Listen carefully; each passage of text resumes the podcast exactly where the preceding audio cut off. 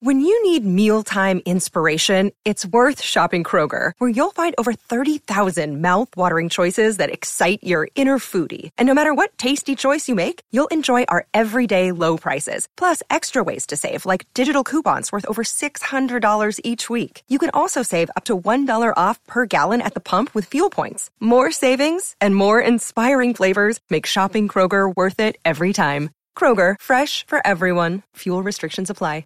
Hey guys, it is Ryan. I'm not sure if you know this about me, but I'm a bit of a fun fanatic when I can. I like to work, but I like fun too. It's a thing. And now the truth is out there. I can tell you about my favorite place to have fun. Chumba Casino. They have hundreds of social casino style games to choose from with new games released each week. You can play for free anytime, anywhere and each day brings a new chance to collect daily bonuses. So join me in the fun. Sign up now at ChumbaCasino.com. No purchase necessary. VGW. Void were prohibited by law. See terms and conditions. 18 plus.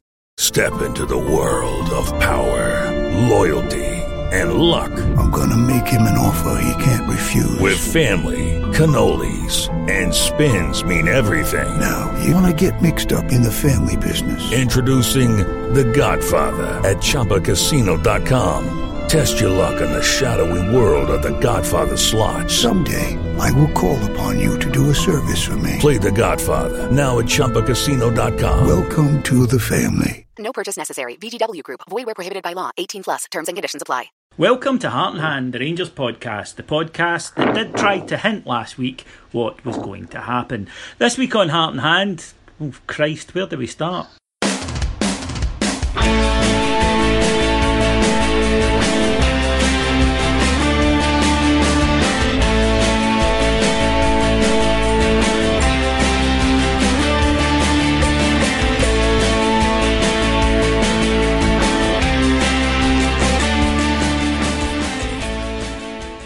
So, welcome to and Hand the Rangers podcast. My name's David Edgar. I'm your host, and I'm joined this week by two guests at the same time. Um, we decided we would uh, do a reprise of last weekend's pod, and uh, joining me first of all uh, from the, the East Coast among the rugby loving types is Mr. Cameron James Bell. Good evening, David. Good evening. And uh, coming back quickly, a bit like uh, a bit like Philip Senderos. We didn't see him for a long time, and then suddenly we can't get rid of the fucker. Yes, it's Mister Ian Hogg. Good evening, all. Back like the missing link that Philippe is.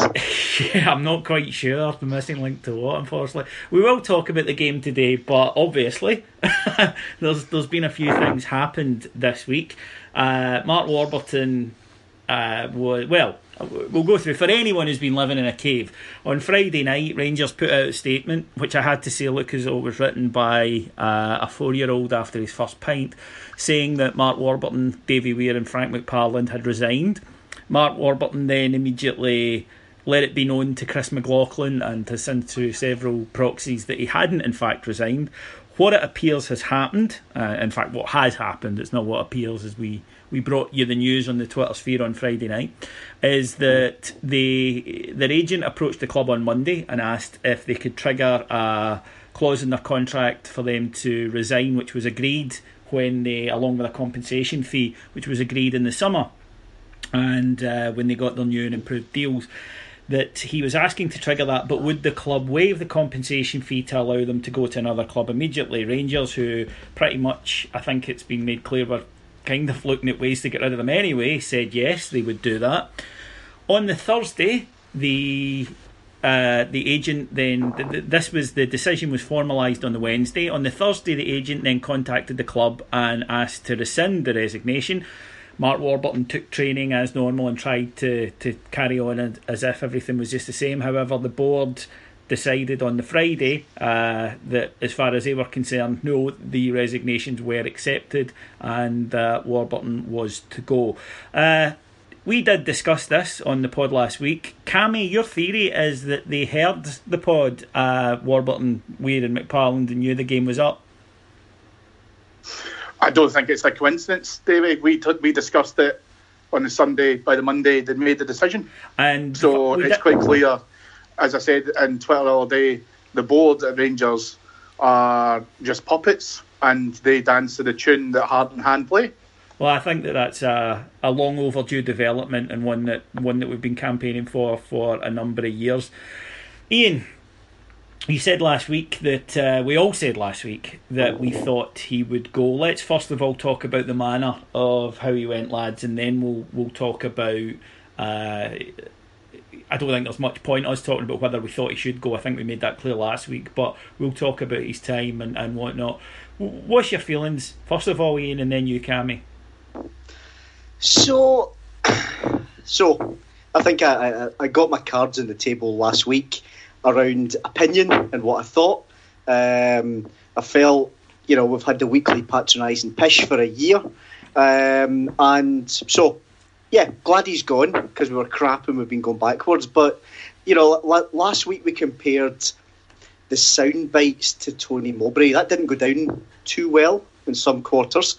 I think we were accused of dis- some disrespect. But it turns out it was actually worse than that. Just with the whole way the story went, I always thought Mowbray was he was a fucking clueless dick. Let's face it, mm. but he was a pretty decent guy. Turns out Warburton and his team were basically lying, deceitful snakes, desperate for the exit door. And for me, that's how it's gone down this week. Cammy? It's hard to really disagree with any of that. I think the the manner of how this is this departure is going to come about is now going to probably be the lasting legacy now of Mark Warburton and his backroom staff at Ibrox, which is really disappointing in David Weir's case. Um, I think that um, when you consider if you were to go back in time to when Warburton first came into the club, you'd almost wait in anticipation on his post-match interviews because of how well he spoke. And I think probably the clearest indication of where that's went south is probably within those interviews. And now he sounds like he's getting you know, lessons for Cathro and how to be able to try and hold post match interviews.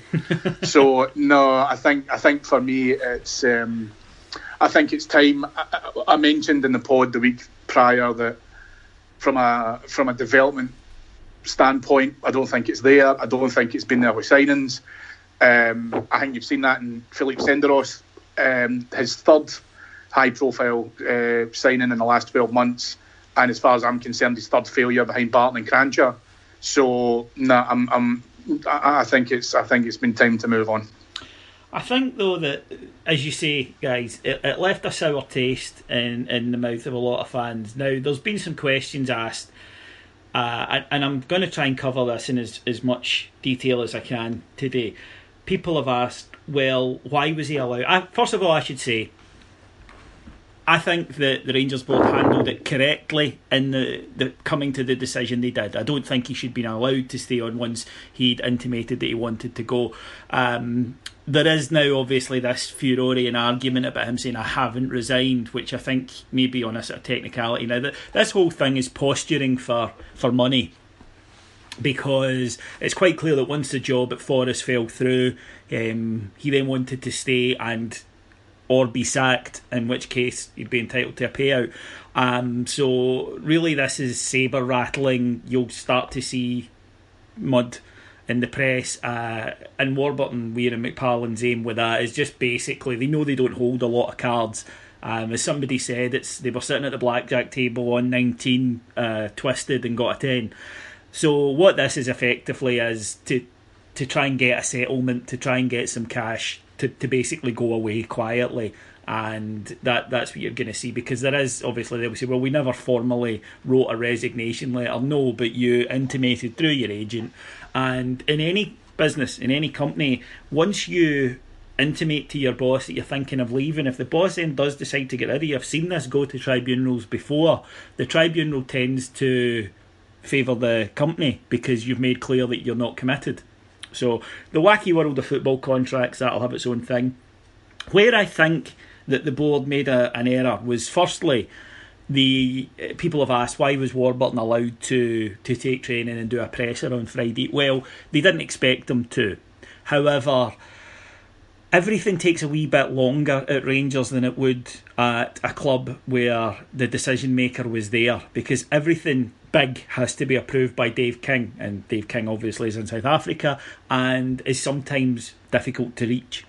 And it means that you know that it could have all been done and announced on the Thursday, but everything takes a wee bit longer with us. So you know the plan was to do it and announce it on the Friday, and then everything kicked off, and then we're left scrambling. And that's something Rangers have to look at. That either Dave King is much more readily available, or he cedes responsibility for the top and, and basically just has a Stewart Robertson there to say, you make the decisions and we'll review them, and if you get them wrong, fine. But in this instance, that's what happened. It was the fact that processes at Rangers tend to be a wee bit slower than they are at other clubs and should be at Rangers. But I think that once they'd made the decision, uh, I, I don't see that there was any way back. The fact that Warburton had been down south talking to Nottingham Forest, the fact that he'd lied about it, uh, during press conferences where he was apparently away talking to a player. Uh, there was no trust left, and also it comes down to the basic thing. He didn't want to be there. It was quite clear. You could tell by his body language. You could tell by his post-match interviews. You two have alluded to that. Here was a guy that knew he was on borrowed time. He lost the support. We talked about it. Tynecastle killed it because not because it was a bad defeat, but it was because it was the second time and we got worse. We didn't learn anything. We got worse. He had no idea how to fix it. He had no support at boardroom level, and he didn't have the support of the fans. It was an untenable situation. Can I just ask a, a question around this, David? Because I know that eh, there's been obviously a kind of lot of, of kind of rumour mill kind of going around with this, and, and by and large, the, the vast majority of it sounds true. The question I would have is whether or not in the discussions initially, probably from what I'm hearing happen on the Monday between the agent and the board saying, you know, Forest have, have made an offer or blah, blah, blah, blah, what the decision process was then for him to, to leave. And by that, what I mean is, because of, of the time frame that you're talking about here, and obviously Warburton still taking training, so Warburton and Weir don't turn up for training because of the press coverage that's obviously fallen up to a Scottish Cup tie I, think that would probably start to raise questions on its own. And then the press would then start putting two and two together, and the story would have broke regardless.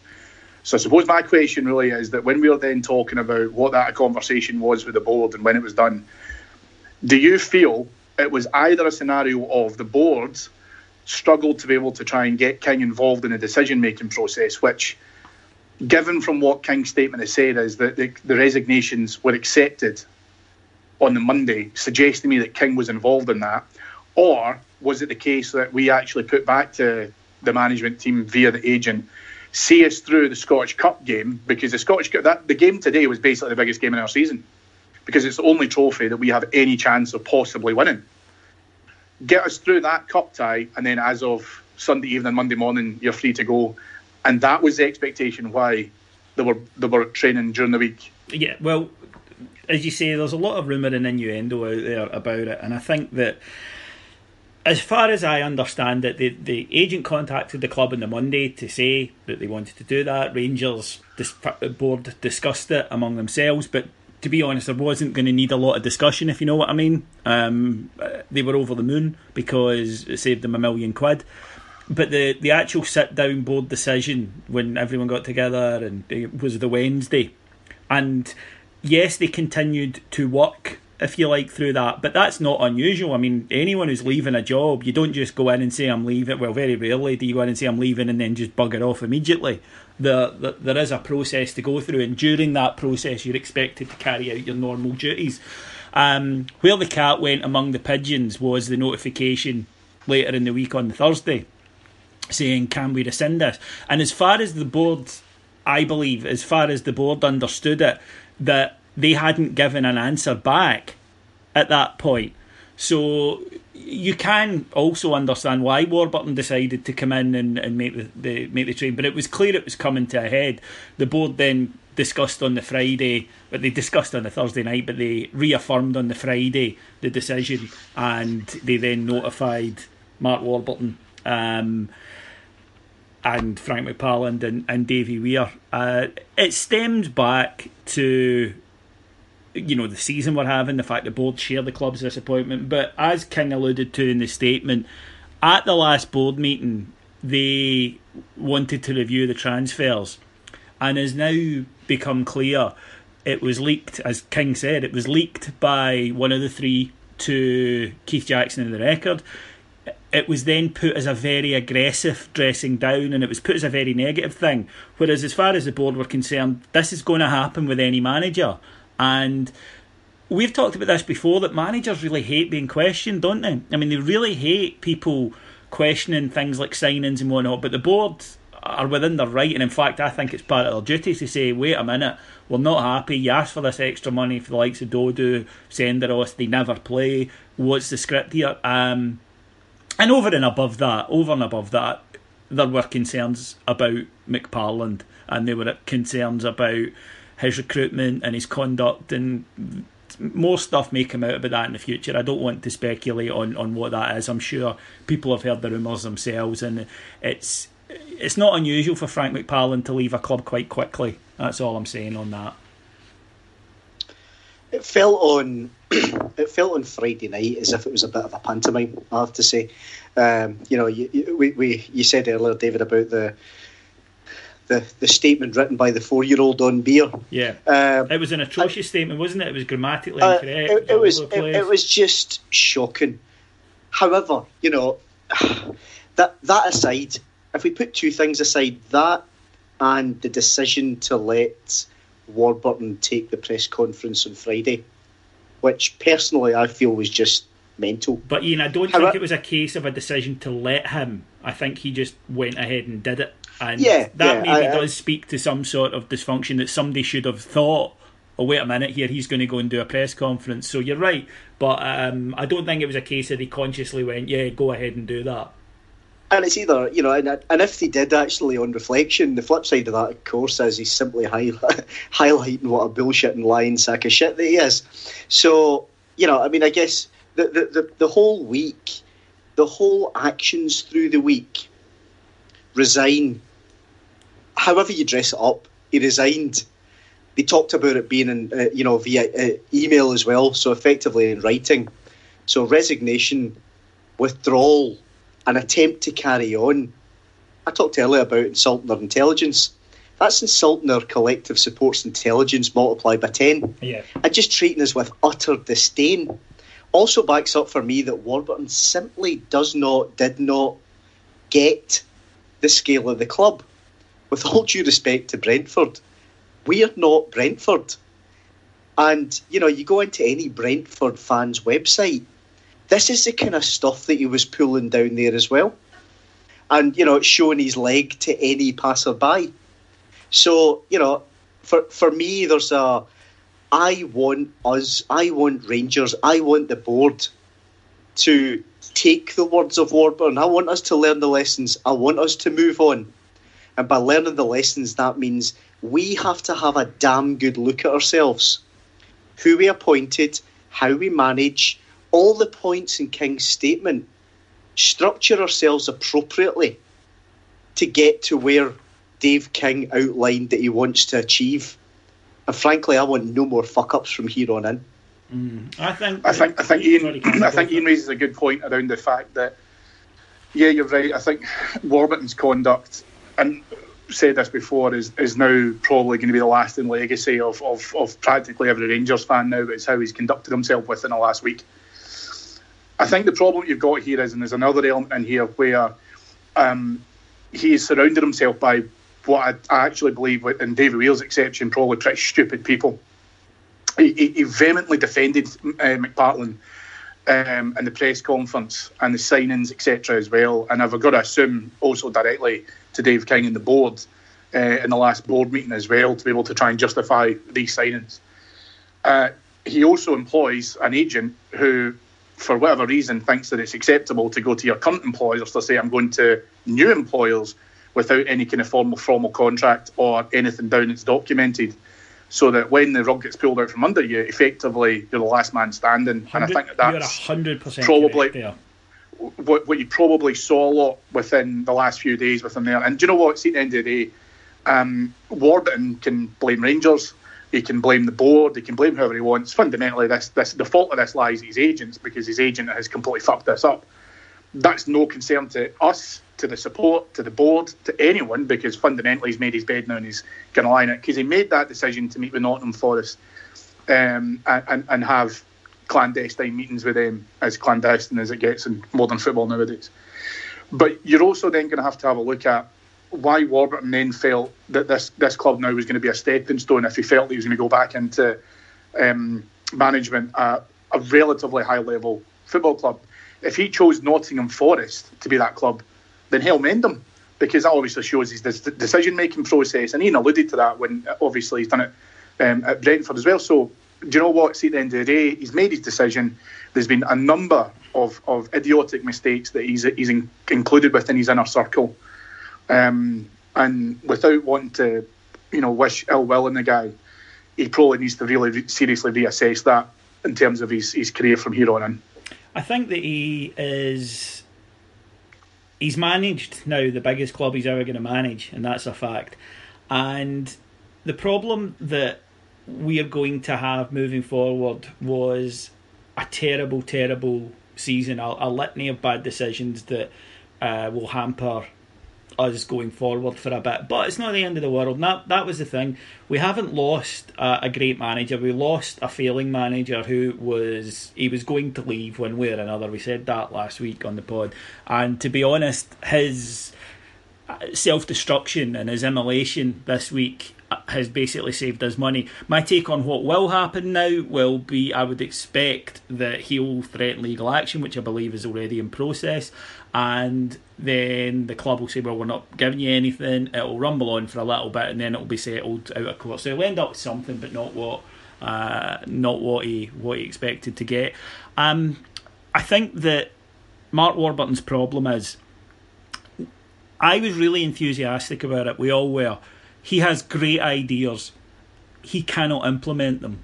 And unfortunately, ideas without implementation are nothing. You can't you can't achieve anything. There's no foundation to build on.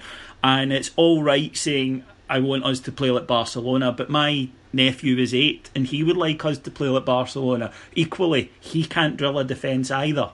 And that is the drawback. And unfortunately for Warburton, at a club where there was such focus and such high levels of um, blame to go about when things don't go well, I don't think that he could cope with it. I also think he was dogmatic. I think that he, like Mowbray, and you know, I don't for a second regret what we said about that last week. I think his principles overrode his common sense at times, and the fact that Rangers were continuing to flounder, making the same errors, uh, is something that no club can can survive on.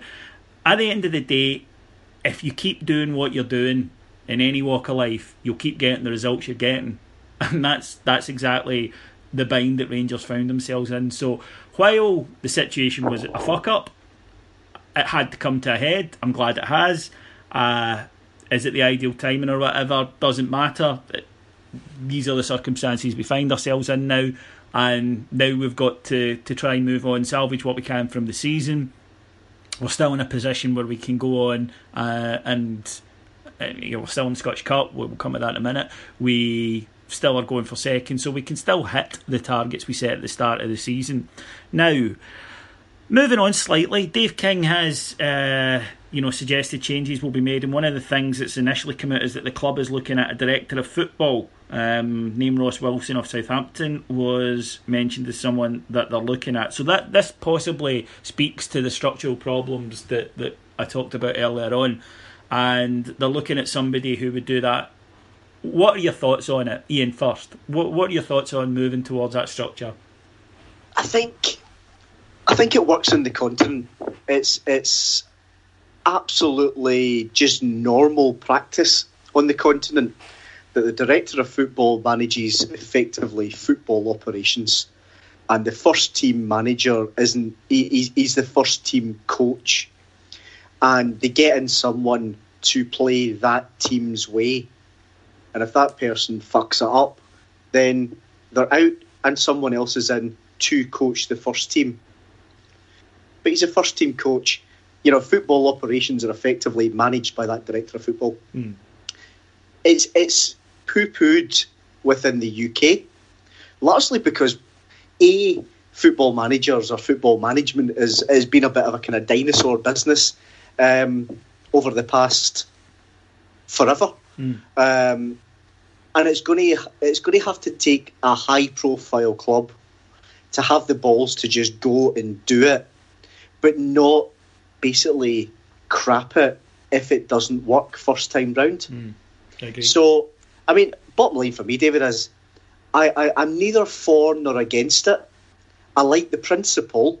I want to see it work in practice. But if that's the route that we go, we go all guns blazing. And we make sure that we get a first team coach and not fucking Sam Allardyce or or whomever. Yeah, Yeah.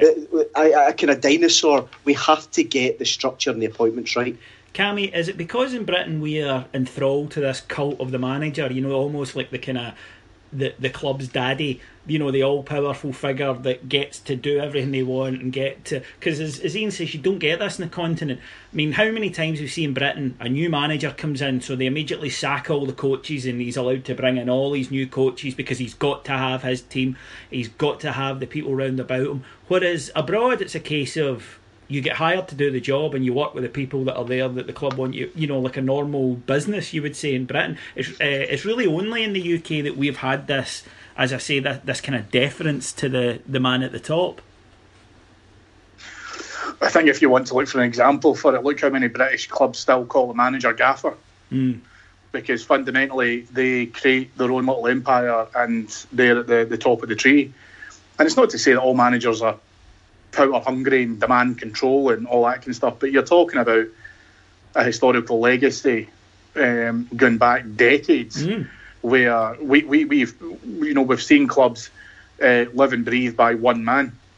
Um, and the problem is in modern football nowadays, uh, you don't have guys who will stick around at clubs uh, to to basically maintain that reputation. So Mourinho, I think, is probably the best example of that actually within the modern era. What, what I think is going to be interesting though, if we do bring in a director of football, a technical director, or whatever you want to be able to try and call them is, um, you're right. It's not it's not um, really favoured upon by uh, British clubs. I think it's really interesting because if you look at a massive club like Arsenal, for example, um, now my feelings are quite obvious on Arsene Wenger. Anyone who follows me on social media will know that. I, I don't understand as to why he's still in a job.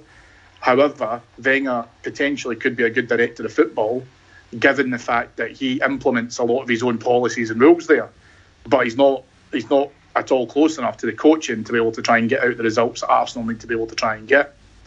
Where I think you've got a key difference with Rangers, Rangers specifically, however, is I would want a director of football to more or less have um, complete responsibility and accountability for transfers.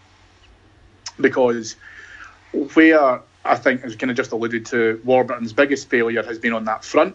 I think he's he's spent foolishly. I think anyone who thinks that he's only been given 3.5 million to spend is is an idiot because he's been given a lot more than that.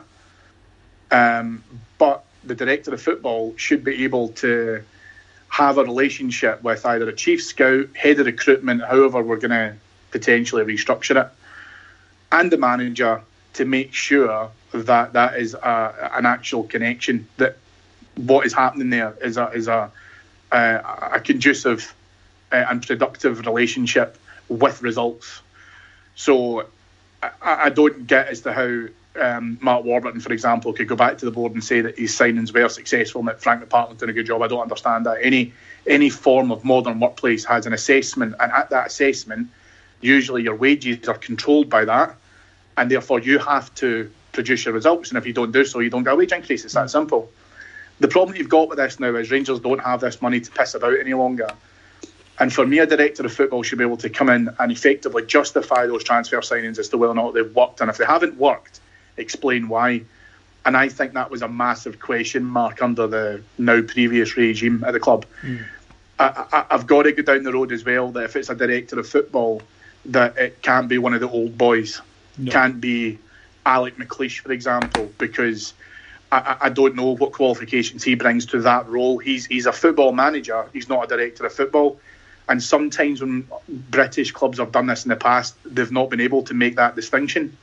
So I think exactly as Ian said, as a big club uh, can do that, and if we're going to kickstart that ethos, then we need to get that recruitment 100% right. And the current situation that we're in at the moment fills me with a lot of worry about that. What I would say is that moving forward with a director of football. I like the idea because of all the reasons that you've just mentioned. Uh, I think now that modern football, there's so much to it that the coach should just be coaching the first team. And there's another reason for it because Scotland, fairly uniquely, if a manager does badly, then he's leaving. And if a manager does well, he's probably leaving. You know, and you're going to have to change your manager every couple of years regardless, just because of the nature of being in a shit league with a very glamorous one down south. Now, people say, well, what happens then if the director of football, do you not have to replace him a lot? Well, yes, you do, but not as often because the whole point of a director of football structure is that you don't uh, change that football operation side of things that often, meaning there are less job vacancies that open up.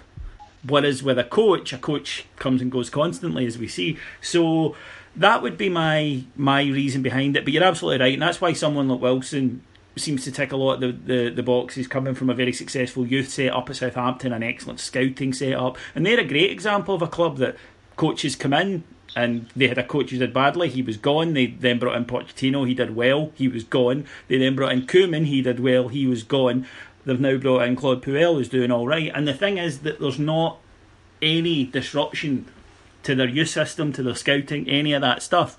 And it works very well, and I think it would work well for us. Now, moving on uh, to obviously what is going to be the, the, the, the, talking point in workplaces and pubs and social media till it's announced the next manager. Now we we have had some early names mentioned. Um, as I said, we had mentioned last week some we'd like somebody like Frank de Boer.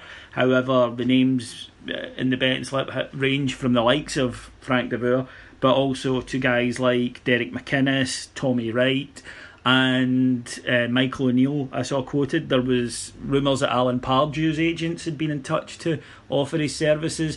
Now, those are the kind of perm options. The other the other option is a temporary manager to the end of the season. Uh, the names that been mentioned there were Alex McLeish and Billy Davies, and there is a very, very strong suspicion this could be out of date by the time that it, it, it, you guys come to listen to this, and if so, I apologise. But there's a, a, kind of strong headwind by the looks of things that Alec McLeish will be appointed on a temporary basis to see the club through at the end of the season. Uh, start off with you, Cammy. What are your thoughts? I'm a bit mixed, if I'm being honest. I um, so the McLeish the McLeish speculation. Let, let's let's quell a few flames here. The first one is McLeish was obviously at Ibrox today as a guest of um, of Sky Sports, but that was booked up. Um, I think it was 17 or 18 days ago that McLeish was going to be part of this. So I think that there's a lot of rumours being spread about because he's there. Um, basic football management 101 is if you are unemployed, ramp up your media work because it's a great way of getting yourself back into the spotlight and then being able to try and find a club. Um, so I don't think McLeish did that with the intention of coming back to Rangers. He probably realised that Warburton was under fire. However, I don't think he had any idea of what was going to happen in this past week, much like none of the rest of us. Um, the, the, the, the, the problem the problem you've got with uh, with bringing in an interim manager now um, and then doing a, a, a, replacement in the summer, if you will, is McLeish has got uh, you know quite a lot of kind of experience behind him. He's obviously got existing connections to the club, etc. Um, this is where it becomes difficult because I don't want McLeish permanently. But let's say, for example, the best job, the best possible job that McLeish can come in now and do, secure second, beat Celtic in either one or both of the remaining Old Firm games, and win the Scottish Cup. Now that's his dream, you know, uh, scenario that could happen if he was to take the job on an interim basis. And what I would say to you is that if that were to happen, I can absolutely guarantee you that there will be Rangers fans calling for him to be reinstated permanently. Mm-hmm. That's problem number one. Problem number two is that potentially we could hire a replacement manager right now, a permanent replacement manager, and give him the rest of the season as a as a buy, because the league's out of sight. Um, the Scottish Cup looks pretty uh, unachievable and um, and all we can do is solidify second, which I'm still, even despite today's atrocious display, pretty convinced that that group of players can achieve. The problem you've got with that though is you need to get him now, and he needs to be available now. And so, what then in turn happens if you know someone was to become available in the summer and potentially could get him? And it's a bit like I don't know, you've got to back a horse and you've got to stick with it. You can't just you know change midway through the race. Um, I'm not overly sold on Murty, not because of today, because I think that the players have got a big fucking part to play in how dismal they've been recently. But um, I just don't know how to. I mean, he's, he's, he's, virtually untested at the highest level. Um, and so, from that perspective, uh, I would probably question how much he can bring to it and why, unless he's boosting his own self image, because I don't think anyone would be happy to see him get the job permanently. No. disrespect to No, him. I'm no, sure he's a perfectly nice guy. no, you're absolutely But correct, yeah. we're, we're, we're talking. We're talking about you know some pretty fundamental wholesale changes that we have to bring in, including a, a complete change to the structures you're talking about. That is its own separate problem. You're also then talking about, or the board are talking about, being able to try and potentially bring in a technical director, or director of football, or however you want to dress up. Nothing wrong with that, perfectly acceptable. But that manager has to be comfortable working in that setup, and you know some of them aren't. And so I think that it's going to have to be a very, very careful selection. I think guys like Derek McInnes and Tommy Wright would come under those conditions, and I don't think would push back against it. McLeish, I'm not too sure about. It depends where he's at, you know, from a, I suppose in terms of you know how much he actually wants it. Same thing as well, Michael O'Neill, because these guys are very experienced. Um, I think De Boer's a pipe dream, so I, I think we can pretty much just forget about him anyway, because I do think he needs money. I do think he would want to bring his own staff, including his brother. Which again, does that then mean that we fall back into this same roadshow that we've just had? So um, I, I honestly think it's probably going to be McInnes. That's that, that's if I had to back anyone now, I'd probably back McInnes. Well, my thought on McInnes is go and get him just now, just for the lols um, of fucking up Aberdeen, and then sack him in the summer. just, just, just for a fucking laugh, that that would be my take on it. But I can understand why people would, you know, that's me spending Dave King's money, so you're fair enough. But I, I would do that. But uh, Ian, seriously, what, what's your take? Who, who would who would you like to see come in? Who do you think it will be? Would you like a temporary guy? Is there somebody that you think's out there we could go and get now? What what what's your thinking? So apart from appointing any of us, clearly, I think it should Um, be me and Scott, and I've said that for a while. And can you imagine? I mean, they'd have to shut the club down after a week. I accept that, but what a fucking week! It would be superb. I Wouldn't might it? even get a game at centre half. You uh, absolutely, you couldn't be any worse than Philippe Senderos, which we will come to. But uh, go on. joking aside, so I, I- although I'm not really joking, um, it's so as soon as I get in for the game, I watched um, uh, Alec McLeish post match. I would put my mortgage on him being appoint, appointed until the summer. So would I, and and I totally I- agree with you. I can't think of any time I've come in from a game and haven't and phoned the wife and asked her to record the post match because I wanted to see what a panelist had to say. I, I can't recall ever doing it, but I did that It, today. it's it, uh, and and even he even blushed, right? So, I mean, uh, ultimately, and ultimately, it makes sense because we don't want to rush it, we don't want to fuck it up, we don't want to go fast for all the reasons, Cammy, you outlined. One thing McLeish is good at is getting a bounce from a team of players that aren't his yes. and developing a spine really quickly. Mm-hmm. The problem arises with McLeish when he actually wants to build his own team. At every club he's been, that's when he fucks it up. Motherwell, Hibs, Rangers, Birmingham, absolutely. So, personally, I'd be happy with that. I'd be happy with McLeish until May, as long as there's a new team and a new plan formulated. Because the fears that Cammy has, I have. I don't particularly want to go back 13 years in time or whatever it is to when McLeish is bringing in Zurab Khizanishvili and fucking the guy from Yugoslavia, Dragan, whatever the hell his name was. Mladenovic. Namouchi, bring the Muche back. What's he doing? He's, He's prob- in the Bulgaria. He's in the Bulgarian First Division. he's There probably a fucking UFC fighter. Remember the building, the cunt? I could, I could. By the way, he could do it. He could do a job for us. Do you know? I had a mate of mine who was convinced uh, that Namouchi um, played really well during Ramadan because his diet changed. Uh, well, you know, it would uh, make as much sense as anything. I, listen, Anyway, sorry, I digress. no, here's the thing, right? I'm not excited by Alec McLeish. None of us are. No Rangers fan is, right? With the possible exception of Alec McLeish and his relatives, right? But, hand on heart, does anybody genuinely think he wouldn't improve this fucking shower? I, I, I, I tweeted earlier. Uh, I, I saw the for for once at Ibrox today. You were getting a bit of a bit of mobile coverage, and um, there was a picture of, that Willie Vass took of McLeish looking out from the, the, the kind of commentary panel Yeah, thing just after Morton scored, and I tweeted him uh, immediately saying, "All he wants is five minutes with that fucking defence. Yes. Five minutes, and it'll be immeasurably improved." So you know, so so so to answer your question, Dave, McLeish till the summer, happy with that, as long as it's no no more than that. In terms of beyond that, th- th- there's a you know I, I'm I'm a big believer in Rangers tend not to maybe with the exception of the likes of Guin and Warburton. And they've been unmitigated successes. Clearly, mm. we, we we tend not to look beyond Annie's land for a manager. so I'm, I'm, I am a big believer in invite applications, see what you get, Yeah. Because I can always guarantee we'll get 500 plus applications, and there'll be some gems in there. Hmm. Cammy, you, you, you said earlier, you know, Frank Frank de Boer might be a pipe dream. Let's go and fucking ask him if we think he's if if we think it's potentially doable. I mean, his comments on TV over the weekend are, "I'm not going to discount anyone." I did also have a joke last night, possibly after a couple of glasses of wine, about actually, you know, the last five years have been just mental. Why why don't we just create real stability and go after either Alan Pardew, Nigel Pearson, or Rino Gattuso?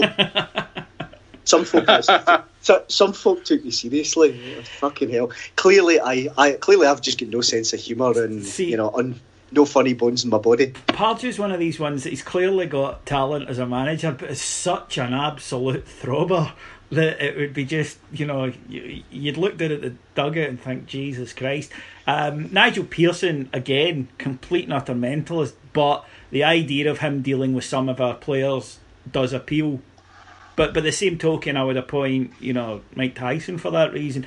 Um, moving on then, because obviously I, I agree. I think that it will be a temporary manager, and I think maybe by the time that this pod comes to the ears of the listeners, a lot of them will. Uh, it might be a wee bit clearer. But anyway, moving See, on. see, David, sorry, David, just before we move on to that, and I just want to ask this other question as well, just if I can, really quickly. Do you think McLeish should accept the job in those circumstances? yes. Ian? Yes, I do. Having seen that post pre-match and post-match um, interview, I think he, I mean he reiterated a number of times, Cammy. I'm a Rangers man. I would take it. It's no, all it's, it's, it's all about doing over, the right thing. over and Rangers. above that, over and above the romance of it, and the you know I'm a Rangers man and they're coming to help. At the stage of his career that he's at, Alec McLeish under normal circumstances does not get near a job of our uh, of our level, and he knows it. And does he come in and then have in the back of his mind Cammy's best case scenario and say right? I think he backs himself to do well enough to, to get the job permanently. Now, we'll cross that bridge when we come to it, absolutely. But yeah, I, I think he takes that job. So, so I think so. Uh, yeah, so I I agree. I don't think if he was to be offered the job that he would turn it down. But the reason as to why I'm asking that question, and and exactly as Ian pointed out earlier on, he has and uh, he, McLeish always starts well at clubs. And the thing is, though, that as as the period that we're kind of talking about him coming in on a purely interim basis, that he's clear on that, is also at the same time that the real relegation dogfights start. And you also know that there's guys, Allardyce, as we mentioned previously, is a brilliant example of this, of guys who have to come in to be able to try and potentially stave off relegation, and then Uh, possibly rewarded the carrot and the stick at the end of it is potentially get the job permanently if, if you know the goal is achieved.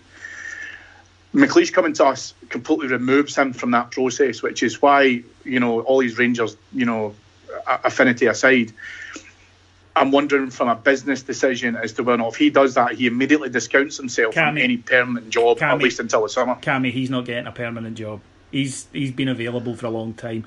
He's not on anybody's radar. It's it's not an issue, mate. Um, nobody. No, that's fine. And as I say, Yeah. I think I think the reason being though, if he knows, if he's comfortable with that, then you know what, grand, that's fair enough. But I don't know if he would potentially angle to come back to full time. No, I think oh he would. I, I, no doubt he would want the job permanently. But I think you, I think you can get into a situation where you you know you take it to the summer, and if it works out fantastically, great, you keep him. Uh, even then, it's only for a year. You offer him a year, and you just say, "Look, Alec, you know, there's a suspicion that you do well, and then fuck things up. So we're just going to offer you a year." So that that that that, ter- that terrifies me. That well, terrifies me. it could happen, but I do think that it's across that bridge when we come to it. And I would say, you know, I'm not a, a huge Dave King fan, as, as anyone will know who listens to this pod, but one of King's strength is is he, he would be strong enough to still say, "No, you're going, you're not the right man." So I don't think that would be that would be an issue. Moving on then to today's match, we're we're fresh out, so uh, fresh out from it. So let's uh, have a chat. That was an interesting thing. Graeme Murty took the team today, only made a couple of changes. For, oh, before we get into this, um, Billy Gilmour, there was a lot of talk of him being in the squad. Um, for me, there was some talk about this week. It was more on a theoretical basis that a 15 year old, uh, we, we shouldn't be picking 15 year olds, should we? no, Good. Ian? Um, well, it depends. I No, suppose. no, it doesn't. If- if- it, it doesn't. it doesn't depend if he's pearly or not. We've got a duty of care to the boy. He's a wean. He should not be getting put into that environment. We're a club that looks after our children, unlike certain other ones. And yes, he could go What- in and be absolutely brilliant, but the kid's 15. It could have something that has a profound effect on him for the rest of his life. And people say, well, what if he's 17? And I agree, it's an arbitrary thing, but at that age, two years is a big difference. So what I'd say is, if he was six foot, mature, you know, forty year old head on fifteen year old shoulders, and he's Lionel Messi, I play him. But have you seen the fucking pictures of him? No, he's tiny. He looks about eight. Yeah, I just don't like the idea of it, and I don't like putting somebody who's legally a child into. I, I think, as I say, we have a duty of care to the kid, and I know people are saying, "Well, he might head off," and it was a way of telling him there's a way into the first team. You can do that without what what I think is a stunt, and I, I would have thought, but it, it didn't happen anyway. So it's it's more. It was more there's going to be principle. there's going to be plenty of meaningless league games for him coming up that he can play in Exactly. uh, pretty soon. when so he's it's not really 16, but not when he's and Yeah, when he's- like I say, it's an arbitrary thing, and people say, "Well, what's the difference between playing him at 15 and playing him at 16 or 17?" In the same way that you know th- there's an age when you can drink and an age when you can smoke, because we have to set a line somewhere, and, and in this case, that's it. But anyway, moving on to today's game, couple of changes uh, to play Morton. It was a. It wasn't a great performance. There was some good things, right? We, we made some chances again. We should have scored more goals defensively, it was one of the worst performances I have seen, and I've seen this Rangers team the last five years. I don't want to single out Philip Senderos, but what the fucking hell is that? I mean, honest to God, what the fuck is that? I, I think you need to right. First of all, I think you're being unduly harsh on the guy, right? And I'll What? explain why. Because see the bit when Have you have you gone? Have you been drinking before going on this here pod? Because because see the bit after he falls into that vat in RoboCop and then he gets hit by the van. to survive that and then maintain a professional football career actually shows the level or the lack of respect you have for him as a human being. No, I think the guy is without a doubt one of the cleverest guys in the whole world because when he retires on his CV at Arsenal, AC Milan, Everton, Rangers, despite having slightly less footballing ability as a golf bag from Greaves. He's a dream. He's a dream pub quiz question, and that's going to be the that'll be his legacy. What player who also starred in the Goonies played for Yeah. AC Milan, etc. Bet it's a pub quiz question in No. the very near future. The guy looks like Les from Vic Reeves' Big Night Out, and unfortunately, he fucking plays like him as well. And today was just atrocious. And again, we saw the other side of it. Um, Andy Halliday very poor again. Um, some people think it's ability. I think it's ability, but also his confidence is, is completely shot. Um, defensively, we, we were very, very ropey. We gave away a goal early on, and a wee bit of praise because I think we all thought going into this game, Christ, if we lose an early goal, it could get ugly. But yet again, Kenny Miller dragged us out the shit, and we then went on the second half. Should have won more comfortably because we had several chances. Eventually, Waghorn got the got the winner, and we're through to the next round where manager elect, uh, manager elect um, Eck got us a home uh, a home draw. And by the way, have you ever noticed the Celtic fans in their confusion? They always go, "Man, Sevco have been at home fifty times in a row," and you're like, "Well, wait a minute, hold on. We're either five years old or we've been at home fifty times. Make your fucking mind up, you know." But um, one thing I w- that I did notice today is that Morton had like three loan players from Celtic. Doesn't it seem that every lower division team we played over the last five years had three loan players from Celtic at any given And what- time? and one of them, you know, so apologies to the listeners for harking back to the fucking missing link, Philip Senderos. I'm not a fan. I just Uh, wonder. No, I was just wondering just before you do it. Is like how many youngsters do, Cel- do Celtic have? Like five hundred youth players at any given point. I mean, we we know that there may be reasons they like to have a lot of wins in the place, but every time we play, they seem to have loads and loads of people playing. It was just it was bizarre. Anyway, sorry, go on. They, they, they like they like to give them solid exposure, Davy. Yes. Moving move swiftly on. on. Yeah, yeah. Let, let's let's uh, let, let's move The- off on that the, one. the, you know the the Philip Senderos was summed up for me in the second half when he ambled over.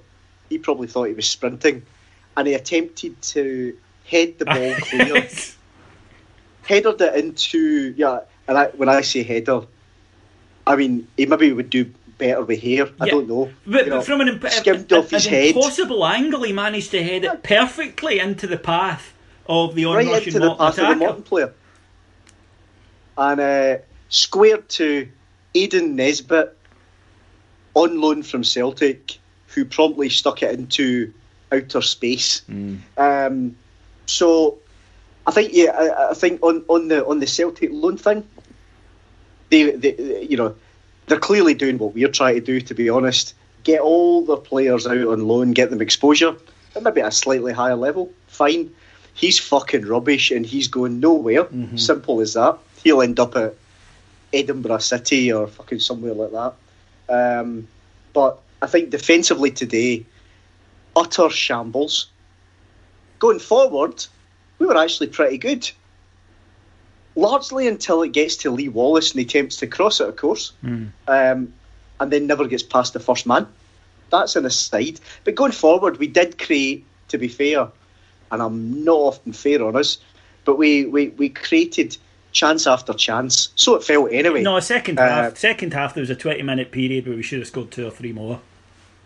Interestingly, after we went to 4 4 2, just fucking saying, Mark, But then, ah, well, you see, I thought that too. But what people were saying, and I didn't quite understand this criticism.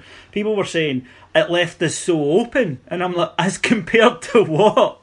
right? yeah. You know, what, a- what have you been watching? defence previously. Yes, it's like, yes, it, it did leave us open. However, we were making chances, which was a step up. I will give Graeme Mur- uh, Murty a bit of praise here because I thought that we were more direct today. And whether that came We from him or direct. came from the players. We were direct. I think I think Hyndman's making a big difference. I'll be honest, and I think that McKay played well today as well. Uh, but um, I, I don't want to give too much praise against it because of the fact that we're we're not playing against the most uh, difficult of oppositions, and there was a couple of times where um, a couple of Morton players had to pay to get back in after McKay turned them. One of them, he, he he absolutely sold them an absolute beauty of a dummy, and the boy didn't know if he was if it was New Year or New York. Um, so I think yeah, we, we, we kind of looked impressive. The, the problem the problem that you've got is it's been a problem for the last I don't know what year. We- We've got a back four. It looks like they don't know each other. Like that back four looks like they've just turned up for a game together, and they don't actually. And it's not until like the first twenty or twenty-five minutes that somebody actually says, "By the way, mate, what's your name?" Well, Because I keep shouting, "Hey, you!" for the ball. Senderos said in an interview this week that they don't do def- uh, under Warburton. They didn't do defensive drills, and that they didn't do any or weren't given any opposition research. So, is that a, is that you two know you two have coached, you two know your football? I mean, is that a factor? Is it? Are we past the days? Certainly, the evidence would suggest we are of, of watching it. We're past the days of just turn up with Rangers, we should beat them, um, because the amount of time, as you say, our players look utterly clueless and baffled at the back is is constant. Well, let, let, let's let's answer that question really simply, and this is probably um, quite uh, quite obvious when you consider where we are with Mark Warburton. If that strategy wasn't working, has he not had the time to change it and actually do opposition research and defensive drills? Because this hasn't been a flash in the pan. This has been for the last year and a half now that we've been like this. So I totally believe it, but then also believe that when uh, I used to hear about some things that used to happen under McCoist at the training, but at the same point as well, you can see. I mean, it's evident to you. You can see the four guys who are playing in front of Foderingham, regardless of who it is, look like they do not talk to each other. I mean, it's bad. I mean, really, but there is no communication whatsoever. And actually, this is where hopefully McLeish comes in, you know, in some sort of you know capacity. He he would actually start to tighten up, given what he's won as a central defender. Uh, and, and his time and his experience with it, he should be able to get that in shape. We all thought the same thing of David Weir, to be fair. However, that would be one of the first things he should be he should be getting back on point. Um, but they're terrible. They, they're absolutely awful. Um, someone in someone on Twitter made a really interesting point that if uh, if Warburton goes, who do you think he would take from Rangers to go with him? Strangely enough, I think he would Nobody. take Kiernan. No, I think he would take Kiernan. Strangely. He's Oh, not. let's make that happen. Well, the, the thing is, if you look at each transfer, look at the amount of guys that have been, you know, Watford, Brentford, Rangers. I mean, it uh, wouldn't surprise me if. It, it still wouldn't surprise me, incidentally, if he pitches up at Nottingham Forest in the summer. And it still wouldn't surprise me if he then came back and asked for, uh, you know, the, certainly Kiernan and maybe a couple of others. But it, it's one of the bizarre things because he continually talked up Frank McParland, and yet you look at our signings and it's like, wow, I mean that's not a scouting network. That's that's a phone book that you've added people you've met into. You know, I think it's um, defence today. Uh, so, so, so I, I wholly agree with everything that's been said there. You know, they, they look clueless together. They look as if they don't know each other. After 20 minutes, I'm looking at that going, fucking bring back Rob Kiernan because he's better than this shite. And that's quite telling. yeah. Um, I have to say, Senderos looks the worst out of a very bad bunch. He certainly looks the worst. Oh, that was that un, was un, undoubtedly, Yeah. and for then for the worst of the lot to be telling us under the previous regime we did zero work on, and it was a throwaway comment in the Friday presser. Yeah, it wasn't- uh, uh, you know, no. it was just throwaway. yeah. It wasn't Uh, meant as a dig. No, it was simply throwaway. We do no work in the opposition, and we don't really do defensive drills. What proper professional football club in the planet does that? I mean, for, I, I- I've I've said a number of times last week and this week that the insults to our intelligence and the you know f- support being patronised as a whole. There's another nail in the coffin. I mean, we are not Real Madrid, but even Real Madrid will do meticulous um, homework on the opposition and they'll do defensive drills. And frankly, that's why they're so fucking good.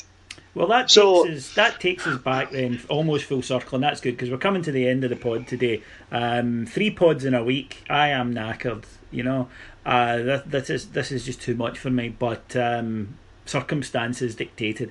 But uh, let's wrap up then with Mark Leb- Mark Warburton's legacy. Uh, what his time meant and what we'll think of him when we look back in five years. Kick off with you there, Cammy. Um, the the semi final win over the Bog Trotters uh, will will never be repeated because of the circumstances of the two teams at the time.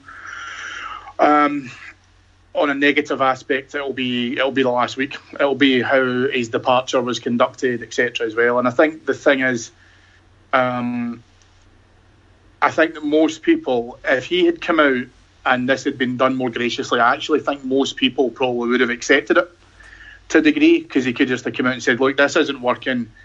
I'm not capable of giving a bit." Blah blah blah blah. What have you? Um, but because it was done so surreptitiously in terms of having meetings with Forest and more or less, more or less, just looking to, to, to create his own departure and work his own ticket, as has been said elsewhere.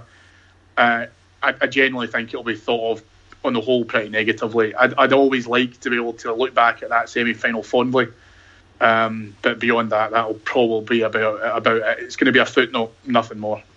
Ian, just on that, so semi final was wonderful, clearly, um, but for me, probably wiped out by the fucking debacle in the final. Mm. Um, I, th- I think this What Warburton's time and Warburton Weir and McParland's time at the club, they came in. It was hope personified at the start. We loved it at the outset. Let's let's face it. We loved the football. We loved the sound bites yeah, it felt new. It, it was like it was a new shiny ball for the Labrador in the park. It was great, mm. um, and it was good for a few months. Past year has, frankly, just been, you know, two or three games aside, just turgid crap with same old insults to intelligence week after week after week. I mean, I'd sum it up probably twofold. Um, mediocre manager with ideas above his station, mediocre management team, pathetically shite partner the ways. We need to learn the lessons and we need to move, move on, to coin that phrase. And going back to last week's pod, mm. um, we could even do a Tony Mowbray and we just take it on the chin, but frankly, we're well read. Um, one last word from me on, on Davy Weir. Um, an interesting comparison earlier that Cammy made to Alex McLeish around he should be able to sort the defence. I, I expected better from Davy Weir, A, as a coach, but B, as a man. And in the past week, I feel let down by him. Um, and, uh, you know, and I think, I don't think Davy Weir will be remembered particularly fondly out of all of this. For me, uh, to go back a long time, um, the first election I was ever old enough to vote in was in 1997 when New Labour came in.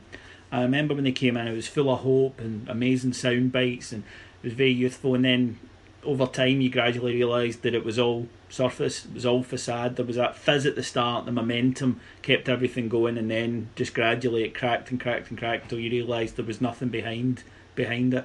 And uh, I thought of that this week when looking at Mark Warburton he deserves credit for bringing back hope. And we discussed this last week. Football clubs run on hope. Football fans certainly run on hope.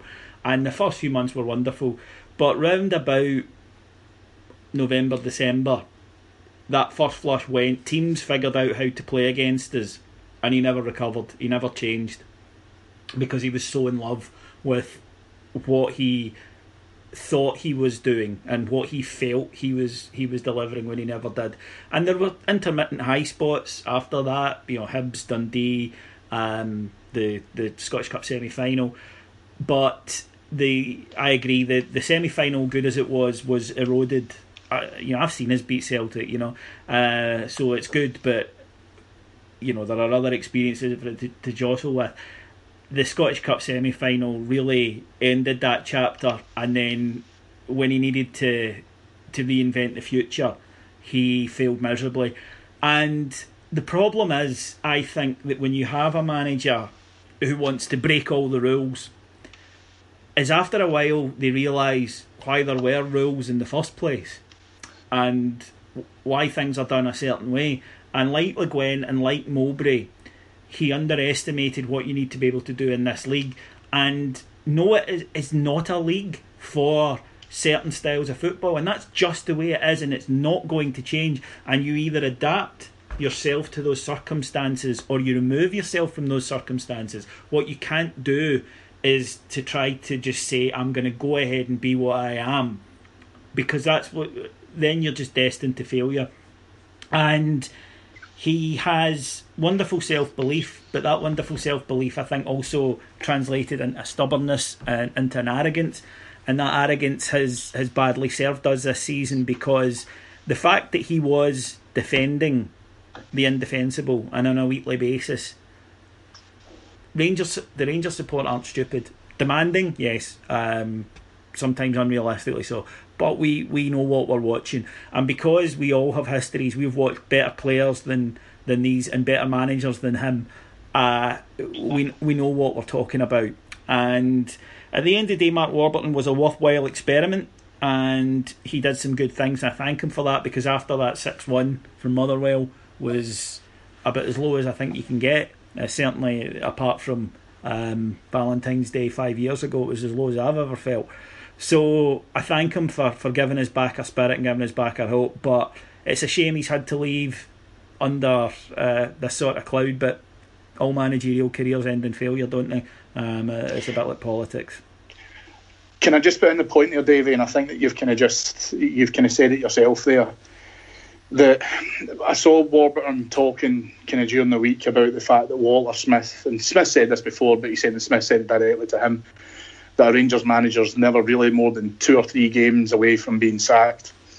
Mark Warburton, for my money, never really worked under a massive pressure environment at Rangers because he had a very soft landing when he came because of the amount of turgid dross that we've been forced to endure from the players and the management immediately prior to him.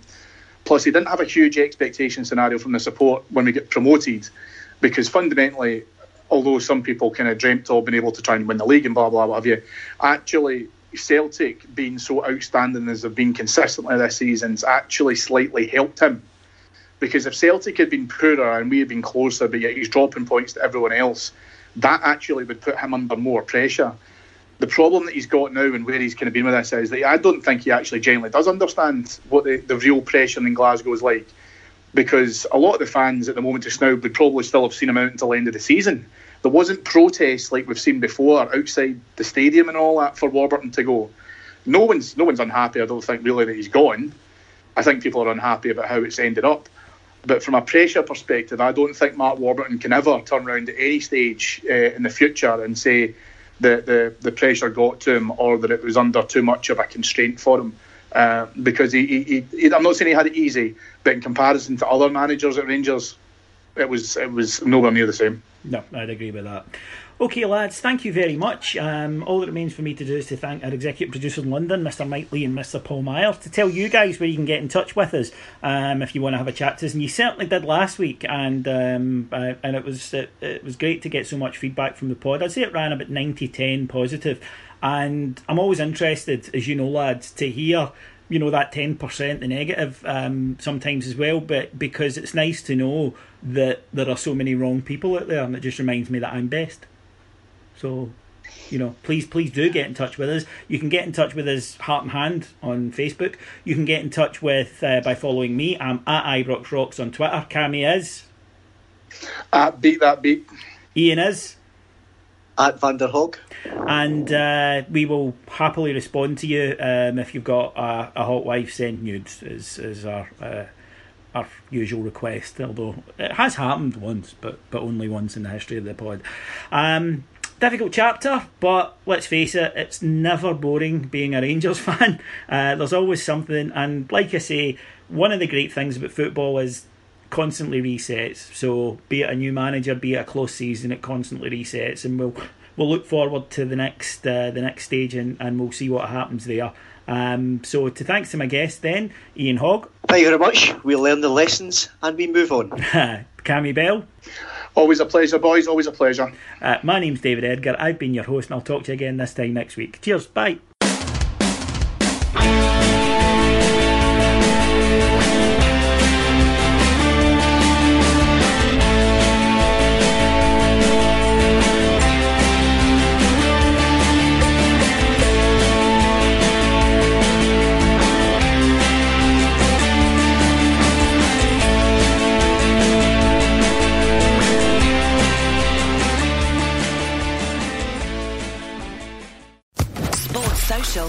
Podcast Network.